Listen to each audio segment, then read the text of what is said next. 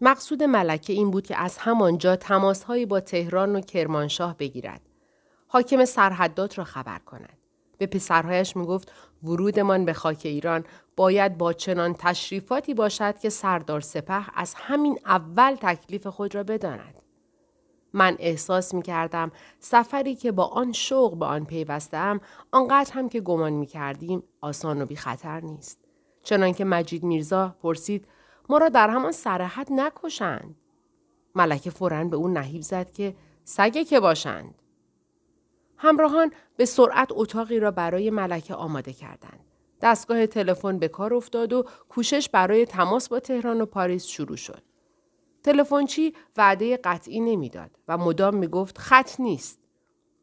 وقتی هم بالاخره بعد از ساعتها معطلی تلفن به کاخ گلستان تهران وصل شد صدای خان بابا خان را میشنیدیم که با فریاد والا حضرت ولی عهد را می‌خواست و به آنها خبر می‌داد سرکار الیه ملک والده مکرمه اعلی حضرت پشت خط هستند. و از آن طرف جوابهای مبهم می رسید. ساعتها میگذشت و این صدا امکان خواب و آسایش نمی‌داد. وسایل پخت و پس کامل نبود. رفته بودند برای خرید مواد غذایی و تدارک شام. فقط چای و قلیان آماده شده بود که یک انگلیسی آمد و تلگرام های آورد. در این میان ملکه دستور داده بود تلگراف های اداری آن چند روزه را برایش ببرند. نگران از چیزی بود که میقرید یا خبر از جایی داشت. حالا انگار عده از ایرانی ها از حضور ما با خبر شده بودند که جلوی در ساختمان اجتماع کرده بودند و هر کس را برای کاری می‌رفت دوره می کردند. دو روز با این شلوغی و بی سر و سامانی گذشت.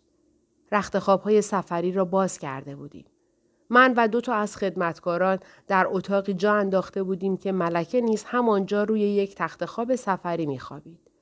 بقیه در اتاقهای دیگر کنسولگری پخش بودند و سرایدار خدمت می کرد و در عین حال نگران چیزی بود که حتی پرداخت پول و وعده جبران زحمات هم آن را رفع نمی کرد.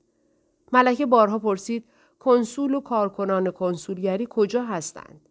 سرایدار حرفی نمی‌زد. سومین شب غرق در خواب بودیم و صدایی نبود که ناگهان به فریاد در کوفتن بیدار شدیم. فانوسی روشن شد. صداها داخل ساختمان شد و ما برخواستیم. وحشت زده بودیم. انگار می دانستیم خبر بدی رسیده است آن وقت شب. همین بود. ده دوازده مرد ایرانی و عرب ریخته بودند و در لحظه نزدیک بود که سروان اسمیرینوف با تپانچه شلیک کند. چرا که آنها می‌خواستند به سمت اتاقهای ما بیایند و او مانع شده بود. با بلند شدن فریاد اسمیرنوف که تپانچه خود را به سوی مردان مهاجم گرفته بود، ملکه چادر عربی خود را بر سر انداخت و ظاهر شد.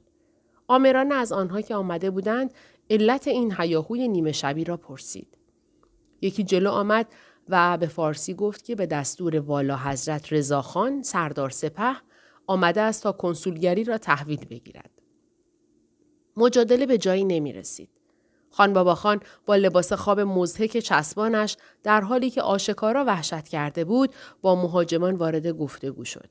آنها در اتاقی جمع شده بودند و ما نمی‌دانستیم در آن چه میگذرد تا آنکه خان بابا خان عبایی بردوش آمد و عذر خواست و به ملکه خبر را رساند. همین امروز مجلس ایران رأی به خلع قاجاریه داده ولی عهد را هم از کاخ بیرون کرده اند و تحت الحفظ به کرمانشاه روان است و من روی رخت خواب نشسته بودم و به حرفهای خان بابا خان گوش می دادم که می گفت اینها دستور دارند و حاضر نیستند حتی یک ساعت به ما مهلت بدهند و می‌گویند همین حالا باید کنسولگری را تخلیه کنید. تا اون می‌گفت و ما میشنیدیم صدای شکستن چیزی بلند شد که بعدا معلوممان گشت که عکس احمد شاه بود که به دیوار سالن اصلی کنسولگری نصب شده بود.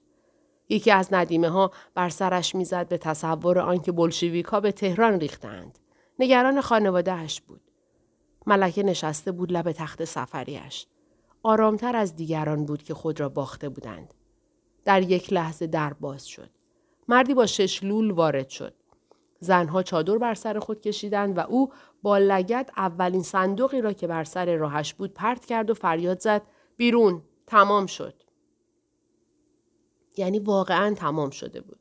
ساعت چهار صبح بود. روز نهم آبان هوای بغداد خنک بود که ما را بیرون ریختند.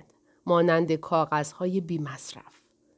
در این حال دست و پای سروان اسمیرینوف را بسته بودند و اصلا توجهی به اعتراضها و فریادها نمی کردند. شورته و چند نفری از بغدادی ها را سر و صدا به اطراف ساختمان کشانده بود. ما را به خیابان ریخته بودند. ملکه نشسته بود روی صندوقی که پرت شده بود به خیابان. محمود میرزا و مجید میرزا که وحشت زده از خواب پریده بودند داشتند در خیابان لباسهایشان را می پوشیدند. مردان مهاجم درها را یکی یکی می بستند. یکی از آنها بر سر سرایدار داد می‌زد که به چه اجازه اینها را به کنسولگری پناه داده و یکی دیگرشان به مسخره می گفت بروید ایران مردم منتظرند خدمتتان برسند. ملکه فقط پوزخندی زد و آهسته گفت مردم. خواست مردم و یا زور سردار سپه و قزاقها هر کدام بود ما را در آن ساعت شب بی پناه در خیابان انداخته بود. مهاجمان حتی به زاری کلفت که می‌گفتند شما ایرانی هستید جلوی عرب ها خجلت زده نمی‌شوید که یک مش زن و بچه مردم به این شکل در خیابان باشند توجهی نداشتند. ملکه با دست اشاره می‌کرد که گفتگو بیفاید است. شاید او تنها کسی بود که ابعاد ماجرا را می‌دید. ما آنقدر معطل کرده بودیم که سردار سپه مجلس را تشکیل داده و از نماینده ها به زور رأی گرفته بود و یکی از مردان می گفت الان تمام جهان حکومت جدید را به رسمیت شناختند. یکی از میان ما گفت جمهوری مثل ترک ها. اما همان مرد مهاجم فریاد زد زنده باد والا حضرت پهلوی و ما بار اول بود که این را می شنیدیم. در ذهنم مرور می کردم روز فرار از تهران را وقتی که بلشویک ها به خانه اودسا هجوم آوردند و دو روزی که در اسکله گذشت و بالاخره دو سال پیش که از قصر سلطان خدیجه بیرونمان کردند. اما هیچ کدام به این خشونت نبود. نیمه شب با صندوق های خورد شده و اساسیه پخش شده و خراب در خیابان بغداد. به توصیه خان بابا خان که ملکه هم آن را پذیرفت یکی رفت دنبال عبدالوهاب پیشکار فرمان فرما که دو روز پیش می‌خواست ما را به اصرار به خانه‌ای ببرد که به گفته خودش متعلق به شاهزاده بود. خانه عبدالوهاب نزدیک بود اما آن که رفته بود برگشت و خبر داد که در خانه نبوده است. در عین استیصال بودیم که ناگهان شش هفت ماشین وارد خیابان شدند.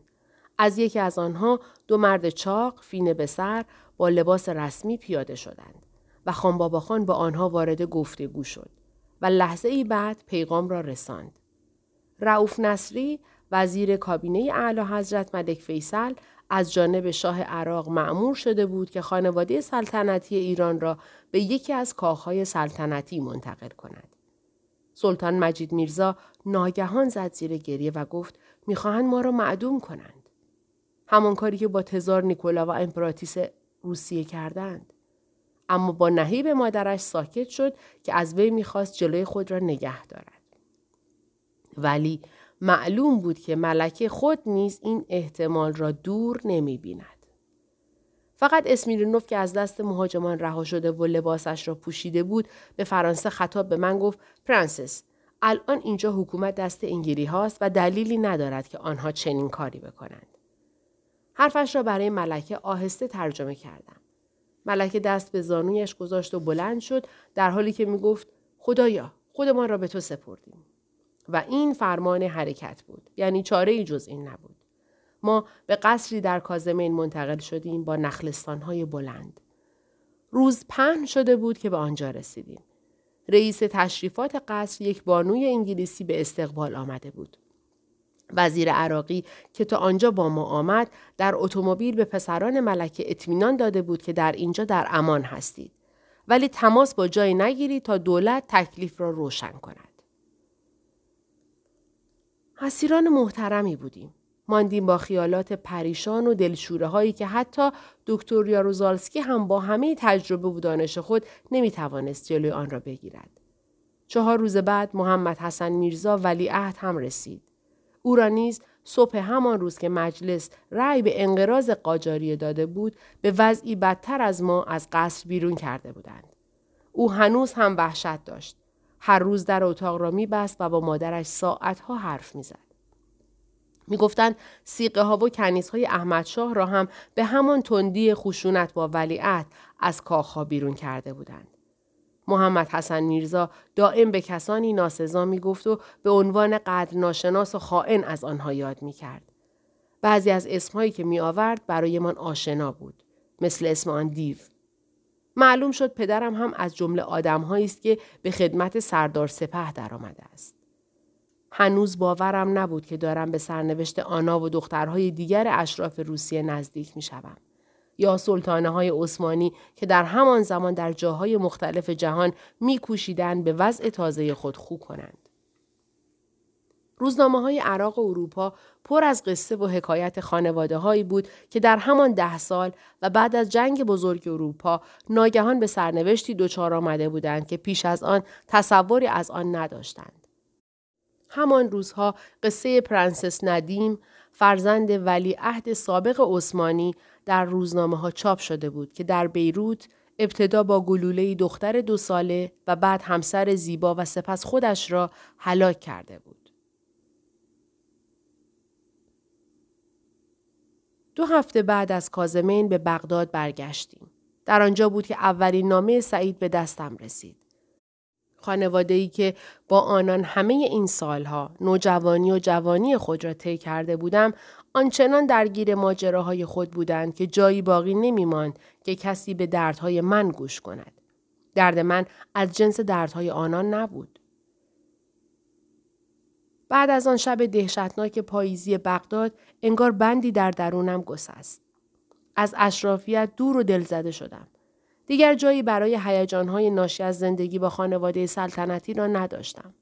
امیدم به سعید بود که او هم به گمانم از اشرافیت و سلطنت بریده بود. به زندگی آدمهای عادی خیره می شدم. در اطرافمان کم نبودند. به حرفهایشان گوش می کردم تا دریابم غم و شادیشان از چیست. روزی را به خاطر می آوردم که نماینده ای از طرف رضاخان پهلوی به بغداد آمد. همه به جنب و جوش بودند که در حضور او چیزی از شکوه باقی مانده قاجار کم نشود.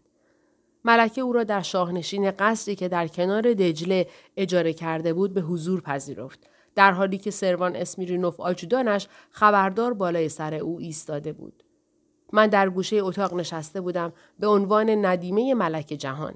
در طرف دیگر یکی از ندیمه های او فخر زمان نشسته بود. آقای اجلال الملک تنها آمده بود و می گفت پیامی دارد که باید حضوری معروض دارد. آمد و گفت پیشنهاد معامله ای آورده بود. ملکه می تواند به ایران برگردد و در قصر گلستان منزل کنند.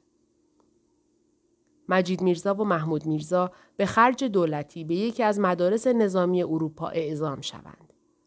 سه میلیون تومان هم برای هزینه های جاری تقدیم می شد. ملکه او را مرخص کرد و قرار دو روز دیگر گذاشته شد. در این فاصله مشورت ها و گفتگوها به آنجا رسید که رضاخان قصد دارد از وجود ملکه به عنوان گروگان استفاده کند و مانع از آن شود که فرزندان او در ادعای تاج و تخت گم شده باقی بمانند. نظرها بر این بود که با قبول این پیشنهادها از سوی خانواده قاجار سلطنت پهلوی رسمیت و قطعیت میپذیرد. اما پیش از آن که جواب رسما به فرستاده رضاخان ابلاغ شود ملکه همه همراهان خود را که چند نفری هم از اروپا به آن اضافه شده بودند و چند نفری هم با محمد حسن میرزا از تهران آمده بودند جمع کرد و به آنان گفت به نظر می رسد که دیگر بازگشتی به ایران در سرنوشت او نیست. با بغز گفت شاید فرزندانم برگردند اما من دیگر مجالی ندارم. به این ترتیب همراهانم را آزاد گذاشتم که اگر می‌خواهند با او بمانند و اگر به هر دلیل می‌خواهند به وطنشان برگردند. فرصت خوبی است و می شود از نماینده دولت تذکره و امان نامه گرفت. ادهی به گریه افتادند و گفتند که او را رها نخواهند کرد و در نهایت هشت نفری بودند که خانوادهشان را به یاد آوردند. خرج سفری گرفتند و برگشتند. و همان روزها بود که ملکه فراغت یافت تا یادی هم از من بکند و می گفت خیالش آنقدر که از جانب من راحت است از طرف دیگران نیست. من حالا شوهری داشتم.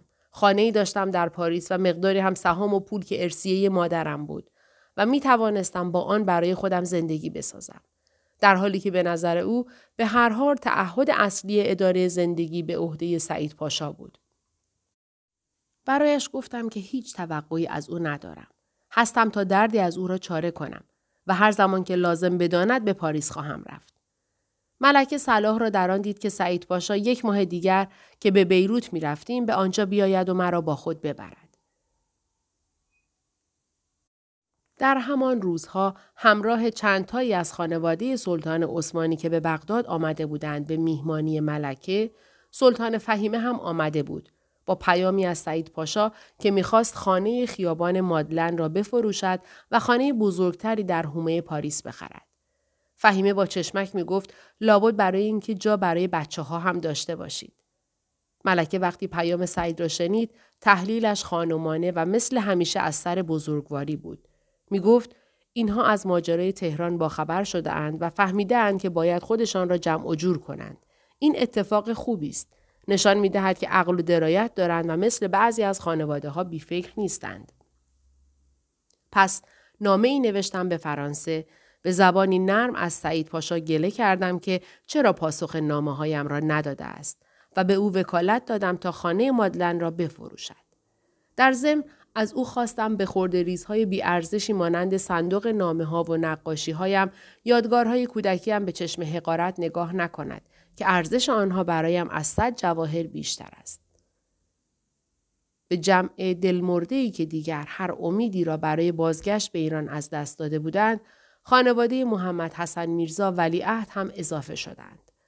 او برخلاف برادر بزرگش زنی از خانواده قاجار گرفته بود، خواهرزاده ملک جهان، یعنی خالزاده خودش را و با دو فرزندش از مملکت اخراج شدند. تا مدتها پچپچ اصلی خانواده این بود که کدام یک از این دو برادر در از دست دادن تاج و تخت مقصر بودند. گروهی در حمایت از احمدشاه پاکدامنی ها و مردم دوستی های او را یادآور می شدند و از محمد حسن میرزا خورده می گرفتند که در دوران اقامت در تبریز با رفتار متفرعنی که از پدرش به یادگار برده بود مردم را علیه خود شوراند. بخشی از خانواده هم برعکس حامی محمد حسن میرزا بودند و می‌گفتند اگر احمد شاه به نفع این برادر از سلطان کنار گرفته بود او می توانست با قدرت و همدستی خوانین و مخالفان سردار سپه کار را به سامان برساند.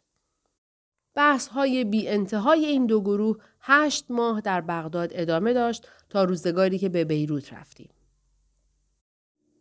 بیروت بهشت کوچکی بود. ملکه خانه در آنجا اجاره کرد که بزرگ بود و به او امکان می‌داد که ندیمه ها و خدمتکاران و اعضای خانواده را دور خود جمع کند. گروهی از سلطانه ها و اعضای خانواده خلافت عثمانی هم در همانجا غرب بیروت مسکن داشتند. تعدادشان بیش از ما بود. خانه ها در ارتفاع قرار داشت و از پنجره هایش دریا پیدا بود. مثل اودسا و مثل قصر سلطان خدیجه در کنار بسفور. اما بیروت با آن خانه های سفید و سقف های آجوری رنگ زیبایی خاصی داشت. وقتی در بیروت جا افتادیم سعید پاشا هم رسید. در منزل یکی از خواهرانش در خیابان رستم پاشا ساکن شد و هنوز چیزی نشده میهمانی ها شروع شد. ثروتمندان و مالکان بیروت به ویژه مسلمانان به اشراف بابالی با چشم احترام می نگریستند و علاقمند بودند با آنان مراوده و وصلت کنند. سعید پاشا دو شب بعد از آمدن مرا با خود به محله سورسوک برد که شیکترین محله بیروت بود. در خانه یکی از دوستانش مهمان بودیم. در آنجا تا صبح رقص و پایکوبی بود و بعد از آن بسات قمار گسترده شد. دو سه زن جوان دیگر هم مثل من در میهمانی بودند که شوهرانشان پای میز قمار نشستند. پیشخدمت ها در سینی های نقره شراب های فرانسوی را می گرداندند. من از اینکه نمی توانستم با آنان هم پیاله شوم شرمنده بودم ولی به هیچ وجه قصد نداشتم که پرهیز خود را بشکنم. شبهای بعد هم همین داستان جریان داشت و در پایان شب زندهداری ها من که خسته و خوابالوده بودم به خانه رسانده می شدم و به رخت خواب خالی تنهای خود فرو می رفتم و فقط یک شب آن هم به تصادف دریافتم که سعید پاشا مقدار زیادی باخت. اما از خود پرسیدم او که با قرض از ملکه جهان زندگی می کرد از کجا این همه پول می آورد؟ مجذوب او بودم و این جذبه و عشق چشمان آدمی را کور می کند. چنان که فردای آن روز وقتی با قیافه گرفته او روبرو شدم تاب نیاوردم و پرسیدم که نگران چیست. برایم داستانی گفت از سرمایه گذاری هنگفتی که به اتفاق دو فرانسوی کرده و قصد دارد کازینوی در غرب بیروت بسازد. آن فرانسوی هایی را هم که می گفت دیده بودم. فقط وقتی در جمع آنها سخن از ثروت و سهام من به میان آمد سعید پاشا حرفهایی زد که به نظرم اغراقآمیز می آمد. گرچه نمی‌دانستم که چه دارم و کجاست. هرچه بود نزد ملکه بود. سرانجام در یک روز جمعه که دوستان فرانسوی سعید پاشا و خواهران او همه جمع بودند و مجید میرزا و محمود میرزا پسران ملک جهان هم حضور داشتند سعید پاشا از دوست فرانسویش خواست تا مرا در جریان کار شرکتشان بگذارد. نقشه هم داشتند. شرکتی هم به ثبت رسانده بودند و محلی را در بیروت نشان می‌دادند که قرار بود هتل و کازینو هم آنجا ساخته شود.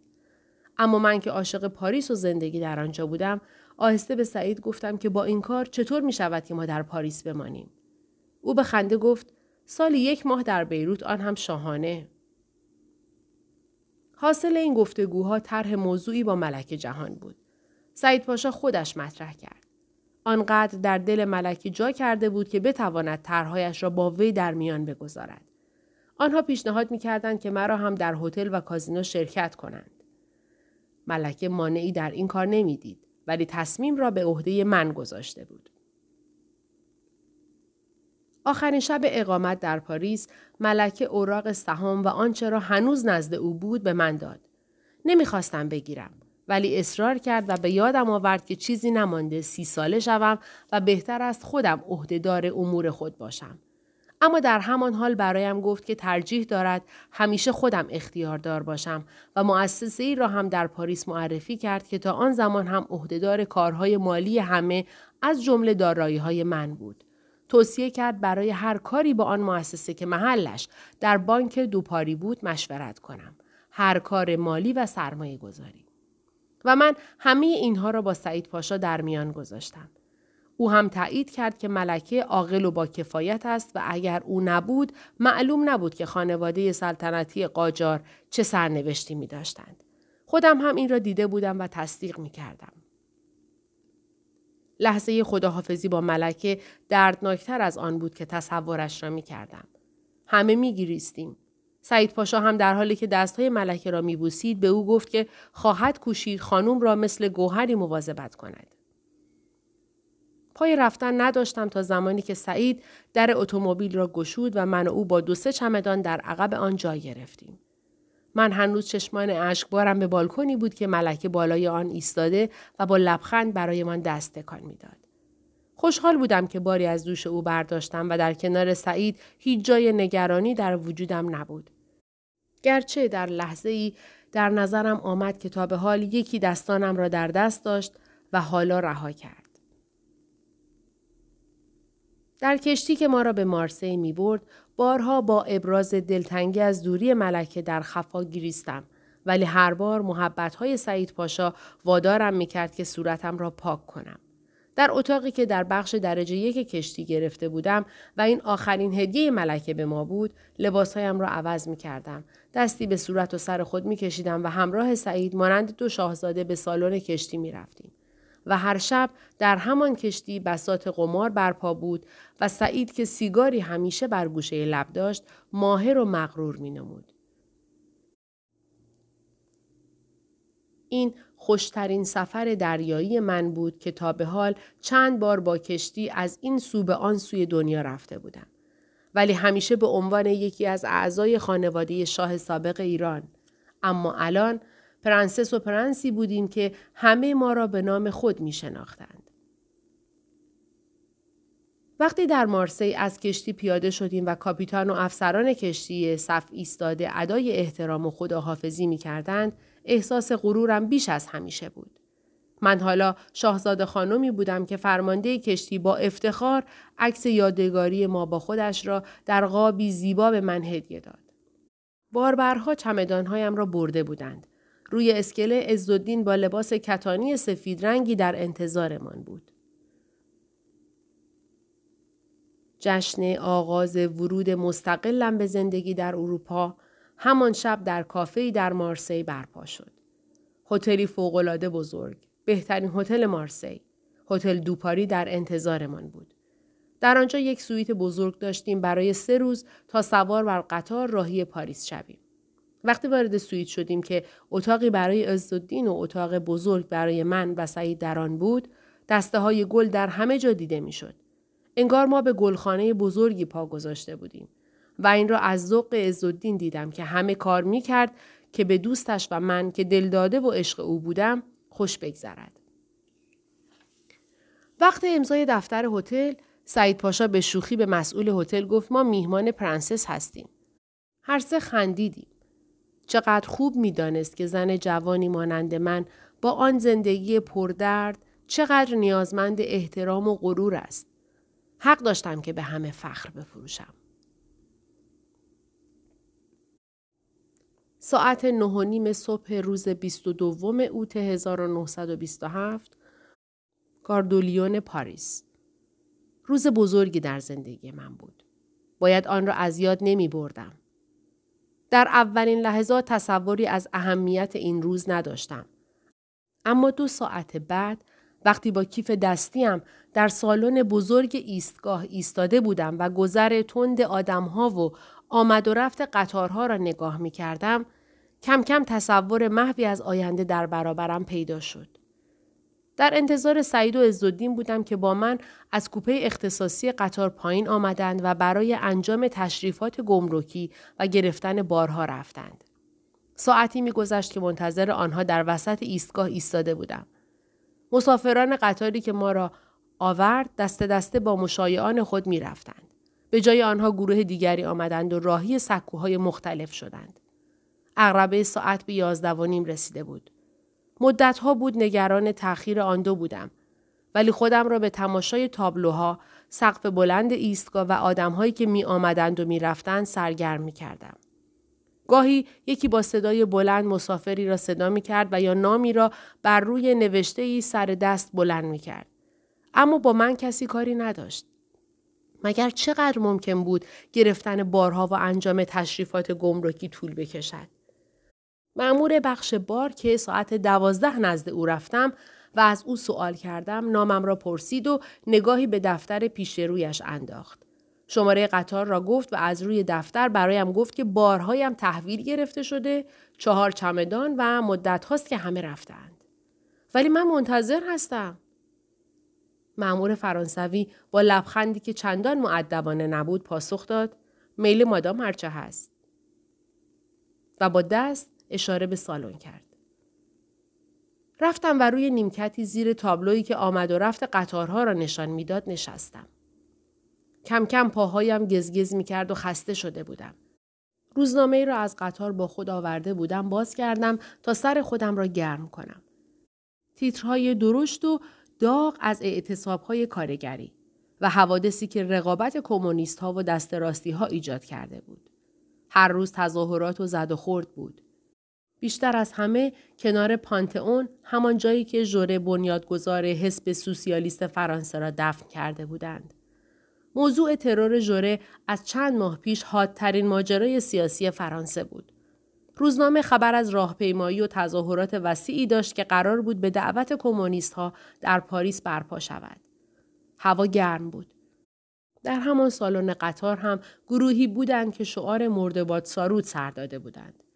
می‌دانستم ساروت وزیر کشور فرانسه هفته پیش در مجلس کمونیست ها را دشمن ملت نام داد. جوانهای عصبانی با مشتهای گره کرده فریاد می زدند. صدایشان زیر سقف آهنی گاردولیون میپیچید و این بر وحشت من اضافه می کرد. سرک می کشیدم تا بلکه سعید یا عزالدین را پیدا کنم. در این حال تا نزدیک ساعت چهار در گاردولیون سرگردان بودم. آرام آرام استراب و نگرانی بر وجودم حاکم می شد. در آن زمان یک مأمور پلیس نزدیکم آمد و پرسید آیا به کمکی احتیاج دارم؟ و در نهایت استیصال گفتم شوهرم را گم کرده ام. پلیس جوان لبخندی زد و گفت او باید نگران باشد. شما چرا نگرانید؟ و رفت. مدتی با خود جنگیدم تا راضی شدم که به جستجوی آن پلیس برایم که در آن ازدهام می توانست پشت و پناه هم باشد. این بار برایش گفتم که از مارسی آمده ایم و از صبح تا به حال در اینجا سرگردانم تازه به یادم افتاد که گرسنه هستم از صبح زود که در کوپه صبحانه سلطنتی برایمان آوردند تا آن زمان هیچ چیزی نخورده بودم. پلیس جوان مرا به مرکز پلیس گاردولیون برد و به فرمانده خود گزارش داد. فرمانده که سبیل های کلوفتی داشت که صورتش را به دو نیمه کرده بود، تذکرم را خواست. در کیفم داشتم دنبال گذرنامه هم میگشتم که یادم افتاد در آخرین لحظه و بعد از آنکه موقع ورود به ایستگاه پلیس آن را مهر کرد عزالدین گذرنامه من و سعید را گرفت. بلیت قطار هم نزد من نبود. هیچ برگه دیگری هم برای شناسایی نداشتم. کاغذی جلویم گذاشت تا مشخصات خود را روی آن بنویسم. نوشتم و با آن نوشته در حقیقت وارد تونلی شدم که در ابتدا هیچ تصوری از انتهای آن نداشتم. فرمانده پلیس آدرسی خواست. آدرس خانه را دادم. خیابان پاسکیه در محله مادلن. درست پشت کلیسا. از کجا آمده ام؟ نشانی هتل دوپاری مارسی را دادم. معمور پلیس با برگ مأموریتی جلو افتاد سوار بر اتومبیل سیاه رنگی شدیم که آرم پلیس روی آن بود و من به یاد رولز رویسی افتادم که در مارسی هر روز ما سه نفر را از هتل به کافه های بزرگ و مجلل می برد و هیچ شباهتی به این اتومبیل نداشت. اگر سر و وضعم متفاوت نبود، لابد رهگذران تصور می کردن از آن کمونیست هایی هستم که در خیابان دستگیر شده ام. در راه وقتی از میدان تروکادرو گذشتیم سعی می کردم به خودم بگویم این یک شوخی است. و الان سعید پاشا در خانه را باز می کند و به او می گویم خسته و خیلی گرسنه‌ام. در نظرم بود که امروز هم از جمله خاطراتی خواهد بود که در ذهنم ثبت می شود. با این فکر از خیابانها گذشتیم. معمور پلیس چند سوال دیگر کرد. وقتی گفتم نواده شاه سابق ایرانم و تعجبی ندارد اگر فرانسه را خوب حرف می‌زنم تعجب کرد. وقتی دریافت که چند روزی بیشتر در پاریس زندگی نکرده ام ابروهایش را بالا انداخت. دلیلی نداشت به او بگویم که آن چند روز چقدر به من خوش و شیرین گذشته است. وقتی به خیابان پاسکیه رسیدیم، همین قدر که چراغهای خانه را روشن دیدم، خستگی هایم در رفت. با لبخندی به معمور پلیس گفتم که شوهرم در خانه منتظر من است. اما به صدای دری که زدیم مرد جوان فرانسوی به دم در آمد. رب دو شامری بر تن داشت و در داخل راهرو زنی همسن و سال خودم سرک می‌کشید. با دیدن من رگه های کنجکاوی در چهرهش ظاهر شد. معمور پلیس از او پرسید آیا مرا می شناسد؟ مرد نگاهی کنجکاو به سرتاپایم انداخت و همراه آن شانههایش بالا رفت. این می توانست ضربه هولناکی باشد. اما من که می کوشیدم خونسرد باشم برای مرد توضیح دادم که آنجا خانه من است. ولی مرد گفت که این خانه را ماه پیش خریده است. این بار من بودم که پرسیدم از چه کسی. در همان چند دقیقه بخشهایی از ماجرایی که بر سر من آمده بود فاش شد. خانهام فروخته شده بود. با تمام وسایل آن. پرسیدم امکان دارد چند دقیقه مزاحم آنها شویم؟ مرد پس از مشورتی با همسرش با اکراه اجازه داد و من با معمور پلیس وارد شدیم. فرشهایم کف اتاق پذیرایی پهن بود. فرشهای کار اصفهان. حتی بغچه ترمه ای که عکس ها و وسایلم در آن بود و پهن کرده بودم روی سربخاری بالای شومینه همانجا بود. زن وقتی مطمئن شد که من صاحب قبلی خانه هستم رفت و نامه هایی را آورد که به گفته وی در صندوق پست افتاده بود. نامه های خودم. نامه هایی که از بیروت برای سعید فرستاده بودم. نامه های سرشار از عشق و امید به آینده. آینده ای که تا صبح آن روز روشن و امید بخش بود ولی کم کم داشت کدر می شد. و من به خودم می گفتم سعید قرار بود خانه را بفروشد اما وسایل من را چرا فروخته بود؟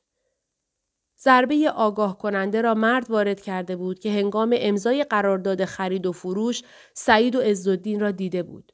گفت که آنها توضیح داده بودند که من به ایران برگشتم و آنها هم قصد دارند به من بپیوندند. به همین جهت هیچ چیز خانه را نمی‌خواهند و از آنها خواسته بودند هر چیز از وسایل خانه را نمی‌خواهند خود دور بریزند. و شما هم این کار را کردید؟ مرد سری به علامت تایید پایین آورد. این دیگر باور نکردنی بود.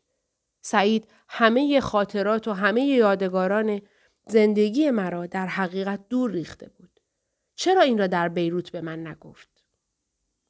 چقدر می توانستم آنجا روی آن مبل بنشینم و قهوه ای را که زن در فنجانهای کار روس خودم آورد بخورم و فکر کنم به آنچه در ابتدا باور ناکردنی می نمود. معمور پلیس وقتی از خانه بیرون آمدیم از من پرسید به کجا برویم و من جایی را نداشتم به او بگویم. پیشنهاد کردن در هتلی اقامت کنم. مثل هتل رویال مادلن که چند قدم جلوتر بود. اما او توضیح داد که هیچ هتلی یک زن تنها را بدون اوراق هویت راه نخواهد داد و معدبانه به من فهماند که تا وقتی هویتم احراز نشود باید نزد آنها بمانم. کجا؟ این حرف بی اختیار بر زبانم جاری شد. پلیس خونسرد و شاید هم کمی مسخره گفت از این گذشته الان به کجا می‌خواهی بروی؟ پاسخی نداشتم.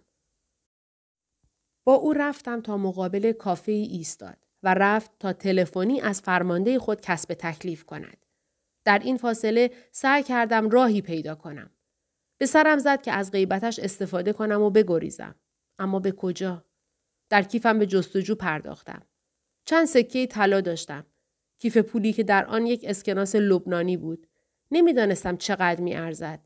عکسی از سعید پاشا. نامه ای از او که با شیواترین جملات از عشق و زیبایی گفته بود. نامه را دوباره خواندم. نه، حتما اشتباهی شده است.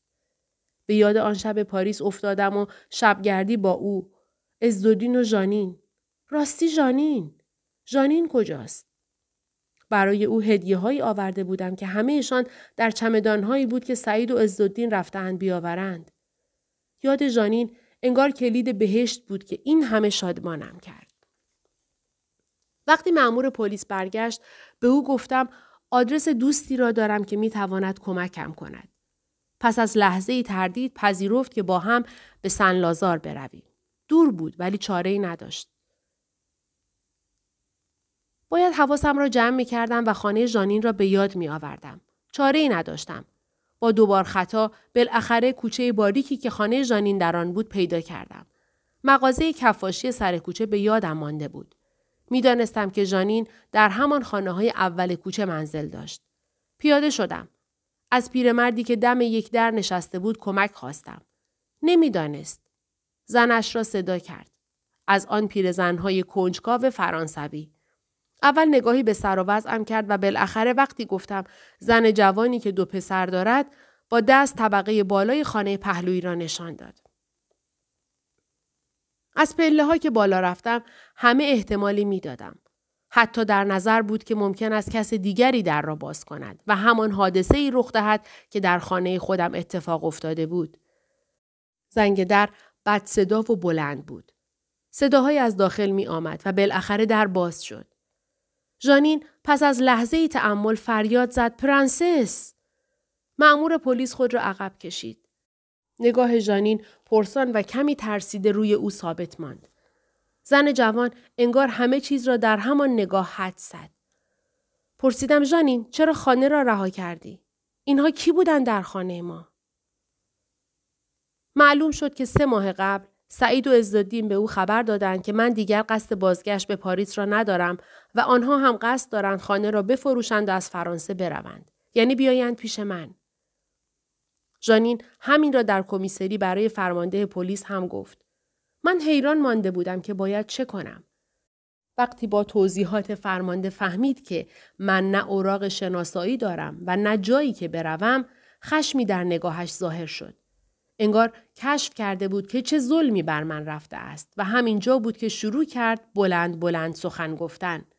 از پلیس می‌پرسید که چه چاری برای شاهزاده خانمی هست که در مملکت ما این ظلم به او شده است. صحبتهایش آنقدر صمیمی و روشن بود که فرمانده پلیس را به فکر واداشت. از من پرسید آیا در سفارت ایران در پاریس سوابق و مدارکی دارم که با کمک آنها بتوانم ادعایم را ثابت کنم؟